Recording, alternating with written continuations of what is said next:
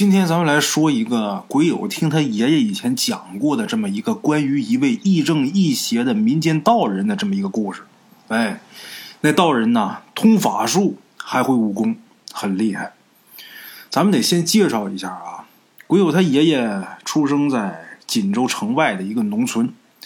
他爷爷出生的时候啊，家里边是当地最大的地主，不但家里边地多，也做买卖，这日子过得相当可以了。最起码在当地来说呀，算是首富。家里边就归有他爷爷这么一个小子，一个儿子，所以说呀，就拿他视若掌上明珠啊，真当成宝贝。家大业大的，就这么一个儿子，那能不金贵吗？管的也严，就怕这孩子出点什么意外。这孩子要是出意外了，那就断香火。人就是这么回事自己呀，占着房躺着地以后呢，就希望自己啊儿孙满堂，希望自己这些东西啊将来有个人继承。如果说这人穷困潦倒，说白真不想要孩子，别让孩子跟着遭那个罪。哎这家里边家大业大，占着房躺着地，省城多少多少买卖，县城多少多少商铺，大伙能想象得到，那得金贵到什么程度？那真是含嘴里边怕化了，顶脑袋上怕摔了。哎，鬼友说，按照他太爷的意思啊，就是让自己这唯一的儿子好好念书，赶明儿啊，在家老老实实的守着家业，你这一辈子就算过去了。哎，鬼友他爷爷呀，打小也是属于那种特别老实、特别规矩、特别听大人话的孩子。一直到他九岁那年呢，出了一个意外。从那以后，他这性格啊才开始有变化。鬼友他爷爷九岁那年，家里边的马队去沈阳去运货去，从他锦州去沈阳去运货。看过电视剧《闯关东》的老铁们呐，大伙儿对这个情节都应该不陌生。哎，买卖做的大，过去那个运货呀，没有火车，全靠马帮。这个鬼友他爷爷家。他们家买卖做的大，自己家有马队，就不用请马帮了，自己家来回运。哎，这就相当于自己家现在做买卖啊，自己家有运输车队似的。过去叫马队、马帮。那年去沈阳去运货去，家里边一个账房先生啊领队。这账房先生呢，就一直教鬼友他爷爷认字啊什么的。反正这孩子跟这账房先生他俩关系特别好。这账房先生他领队去沈阳去运货去，鬼友他爷爷呢。就非得缠着这账房先生啊，要跟他一起去，要去沈阳去玩去。那会儿叫奉天，哎，家里边一想，这马队去那么多人，而且随行的呢还有枪手有保镖，也不能有什么危险。孩子也大，这会儿也九岁了。另外一个账房先生什么的，做事也特别靠谱，哎，而且账房先生啊对这孩子也特别精心，所以家里人呢就挺放心的，跟着去吧。去这一路上往那儿走没什么问题，等进完货往回来的时候，在回来的路上就碰见了一大伙胡子，胡子就是土匪呀，咱们东北叫胡子。哎，家里边马队里边倒是有那么些个保镖，也有几个带着枪的，可是枪都是土枪。你平时要是十个八个的胡子啊，根本就动不了的。但是这伙胡子人太多，得有百十来人，人家手里边的家伙。可比这些个保镖拿的土枪可厉害的多，有几个保镖被人家当当几枪打死，剩下没死的保镖一看自己这实力明显是不及对方啊，就别白白送死了，都跑了。就这么的，这胡子就把鬼友他爷爷连同车队、账房先生这些人全都给劫山上去了。等到了山上之后呢，按规矩得写信呐，然后放了一个小伙计儿。这一行人里边有账房先生，有伙计，有保镖，保镖都跑了嘛。放一个小伙计回去拿这信去报信去。这个土匪呀还算是仁义，一看这伙人里边这孩子小，所以呢就没对这孩子下手，把账房先生的耳朵给割下来一个，叫这个送信的一起拿回去。咱们简言结说啊，家里边接到信之后。那当时乱成什么样，咱就不必多言，赶紧准备钱去救人去，赶紧赎人。别人他不那么在乎，那些货什么的他管不了。家里边就这么一根独苗啊，要多少钱都得给呀。赶紧准备拿钱赎人。就这时候，家里边来了一个人，也是赶巧了。这人是谁呢？这人是道门的一位俗家弟子。当时也就是四十来岁，不到四十。鬼友他爷爷晚年在跟咱们鬼友讲这故事的时候，就没说这人叫什么，咱们鬼友就知道这人姓于，哎，咱们就管他叫于道爷吧。这个人当年呐，路过咱们鬼友他爷爷家附近的时候啊，就得了一场急症，这人呐就倒路边上了。村里有好心人想救呢，又没那个能力。谁家能有条件能救得起呢？就是鬼友他爷爷家，他家有钱吗？哎，占着房躺着地的，就这么的。这好心人呢，就把这个于道爷，当年这个病倒在路边的于道爷，就抬到鬼友他爷爷家去了，就求这老太爷呀发个善心，找人给治一治嘛。咱想请大夫也花不起那钱呢。鬼友他太爷一看这抬都抬来了，那就治吧，反正家里边属实也是不缺那俩钱儿。如果说真能给他治好了，这也算是功德一件。哎，倒路边这位呢，这身体底子好。他当时病的虽然挺重的啊，可是大夫来给一号脉，给一抓药，调养几天，也就没什么大事了。等他这病完全好了以后呢，对咱们鬼友他太爷爷呀，就是千恩万谢。他说他自己呀是道门的一位俗家弟子，家呢也就在这附近。多年没回家了，这回回来呀是来奔丧的。结果赶路的时候赶得太急，走了一身汗，又正赶上一场大雨。他着急回家奔丧，也没避这场雨，让这大雨这么一激，这人才病倒在路旁。这于道人说了：“大恩不言谢，看您家这样啊，我给您钱你也不会要。没别的，我江湖上还算是有几个朋友，我自己呢也有点能耐，也有一点小手段。”今后啊，我年节必到，您有什么吩咐，您就尽管说，我是万死不辞。哎，还别说，从打那以后，这于道人呐，每年逢年过节的时候，肯定去咱们鬼友家去。哎，鬼友他爷爷九岁出事那年，家里边正是乱作一团的时候，正好赶上这于道人呐，他来，他正好赶上这事儿了，所以啊，这于道人就告诉鬼友他太爷爷。您先别着急去送钱去，我想想办法。之后，这于道人就问那个被放回来的小伙计：“这伙土匪的匪巢在哪儿？”把这个打听清楚之后，自己一个人只身前去要人，什么都没带，什么钱都没拿，一毛钱没拿，自己一个人去了。到那儿之后，还真把人给要回来了。那么这于道人怎么这么大能耐呀？不就是道家一个俗家弟子吗？咱说那去一山上啊，一百多号穷凶极恶的土匪，你蹦子儿没掏，你就能把人给赎回来？那他怎么有这么大本事呢？原来呀，这于道人呐，他表面上是道家的俗家弟子，其实私底下他可净干一些杀人越货的勾当，江湖上交际特别广。他敢一个人去要，就证明他胸有成竹。为什么？他手底下那伙人可比那伙胡子的人多多了，而且这个人在江湖上也是出了名的心狠手辣，那伙胡子也不敢跟他结仇。哎，他到那儿之后呢，见到那伙土匪的匪首，两个人一盘道，没费多大劲呢，就把人给要回来。除了张方先生那耳朵被割掉之外啊，其他人都是毫发无损，但是都吓够呛。哎，这倒没什么。把人都给要回来了，但是货和钱没要，都留给那伙土匪了。把人领回来之后，鬼友他太爷爷那自是千恩万谢呀。鬼友他爷爷那年九岁，从打这事儿上啊，他也受了不少刺激。这孩子打那时候开始就觉得呀，读书没用。我爹老让我念书，将来在家好好的守着家业，这哪儿行啊？账房先生那学问那倒是挺好的，碰上胡子啥也不是啊，啥用没有啊？那耳朵白白让人给割下去，眼看着割下去，什么招没有？他爷就想在这乱世啊，老老实实做人，没什么出路。所以从那之后，鬼友他爷爷这性情大变。当然这都是后话。哎，咱再接着说这个于道人。于道人救了鬼友他爷爷之后，家里边那自然是热情款待，那就不在话下啊。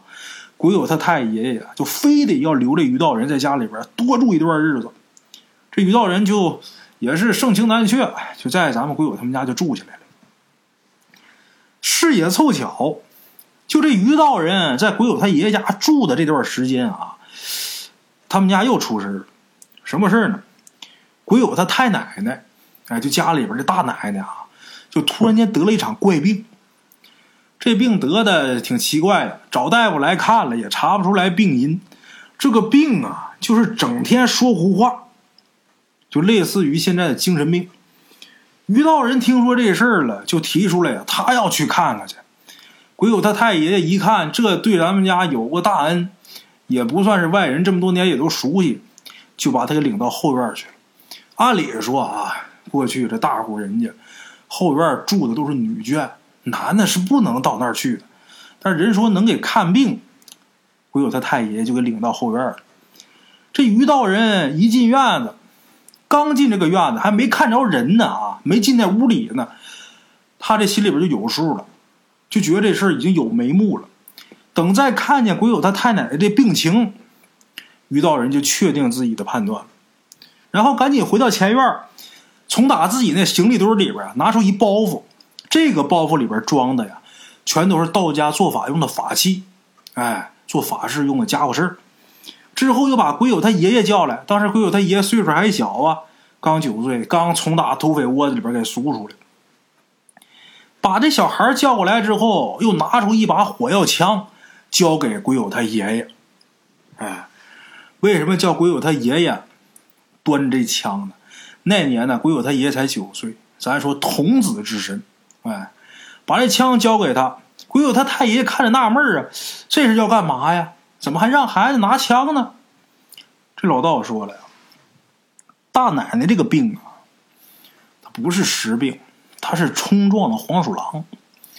你们家后院肯定得有条沟或者有个坎儿。鬼友他太爷爷说是啊，是有条沟啊。对，那沟里边肯定得有个洞，那洞里边住一黄皮子，就是那畜生在作怪。一会儿我拿符把他给拘出来，小少爷。你拿这枪就朝他开枪，但是你可记住了，可不能打着他，你打他旁边那窝就行，你别伤着他。说完之后，这老道就教这个鬼友他爷爷啊，教这小少爷怎么使这火药枪。鬼友他太爷一听啊，原来是这么回事啊，那咱家里边有新式的洋枪啊，比这玩意儿好使啊，我给您拿那用吧。于道人说：“哎，这您就有所不知了，降服这等畜类。”这东西最好使，这等畜类啊，它最怕声光，火枪最合适。这玩意儿声音大，而且呢往出喷火苗子，他看了害怕。而且我这把枪啊也是大有来历，这是当年在神机营供奉的御用的神枪，它有辟邪镇妖之效。哎，这于道人说的神乎其神的，家里边人呢，大家伙都是半信半疑的。反正这会儿也没别的辙。那就试试吧。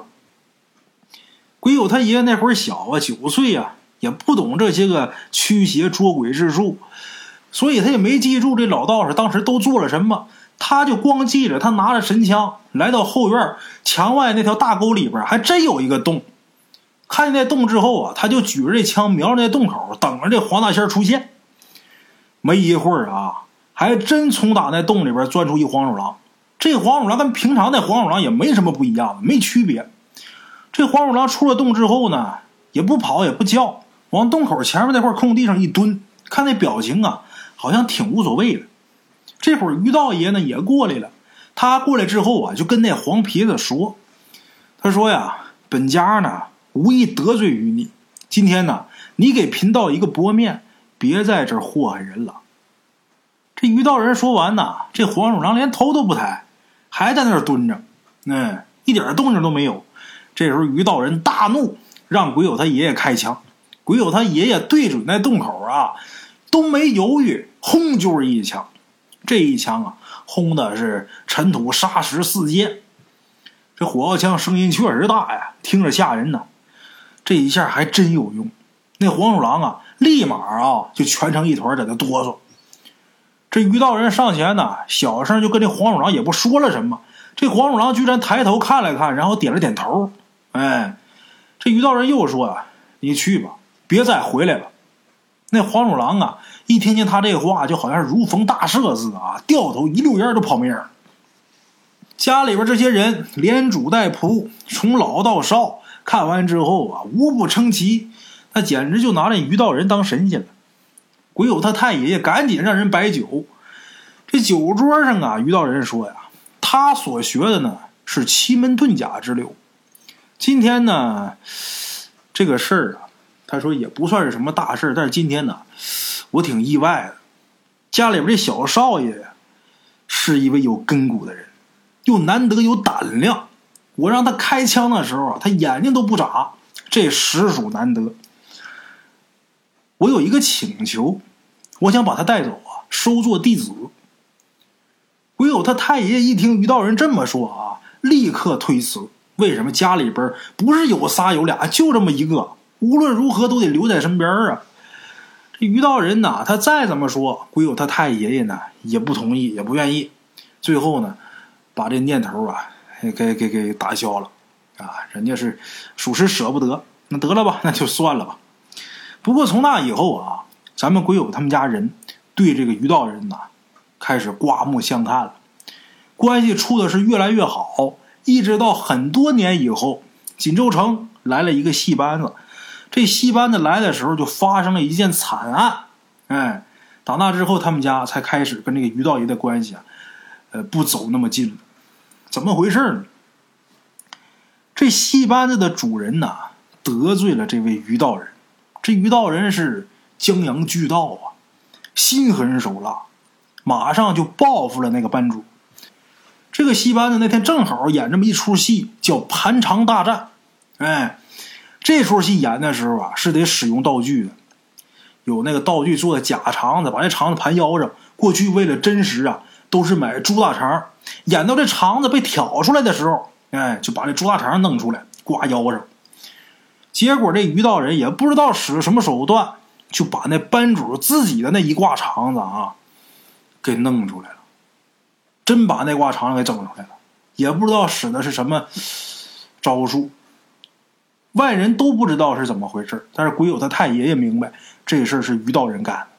鬼友他太爷爷呀，有钱，家里边呃过得倒是挺好，但是这人呢是个本分人。他没想到于道人这个人呢，他手段这么狠毒，所以说呢，从那开始，鬼友他太爷爷对这于道人就心存芥蒂了。于道人慢慢的也感觉出来了，这事能感觉出来，所以这于道人呢就借口说要去南方啊，有事要办，可能很多年也回不来了，逢年过节的呢也不能来看您了啊，就这么的，就拜别了鬼友他太爷爷。临走之前呢，还推荐自己师弟留在鬼友他爷爷家当保镖。于道人这师弟啊，道法倒是不会，但是武艺高强，枪法也特别准，在鬼友他爷爷家这一干就是二十多年。后来得病去世。这个人呢，会八卦掌，八卦掌打的特别好，而且有膀子力气。另外一个，这枪法准到什么程度啊？离多远打那香火头，能灭香火头那个准头。鬼友他爷爷呢，一直跟着于道人这个师弟啊练习枪法。至于这个武艺啊，因为启蒙太晚了，他又吃不了苦，就没学。那于道人把他师弟留在鬼友他爷爷家之后呢，就不知去向了。这一走，再无音信，就连他师弟邢老师也不知道这于道人呢到底去哪儿了。由于于道人走的太匆忙，落在咱们鬼友家一个包囊。那包囊啊是麂子皮的，张袍露脊那个脊啊，麂子皮，里边七零八碎的装了不少东西，有那么几本书，这几本书呢纸张焦黄，年代很久远了。这些书呢有的是全谱，有的是关于养蛊的，还有那么几部道家的医书，另外还有一把没有开刃的纯银的小刀，还有一枚也不知道是什么材质的戒指，那戒指面特别大，墨绿色的。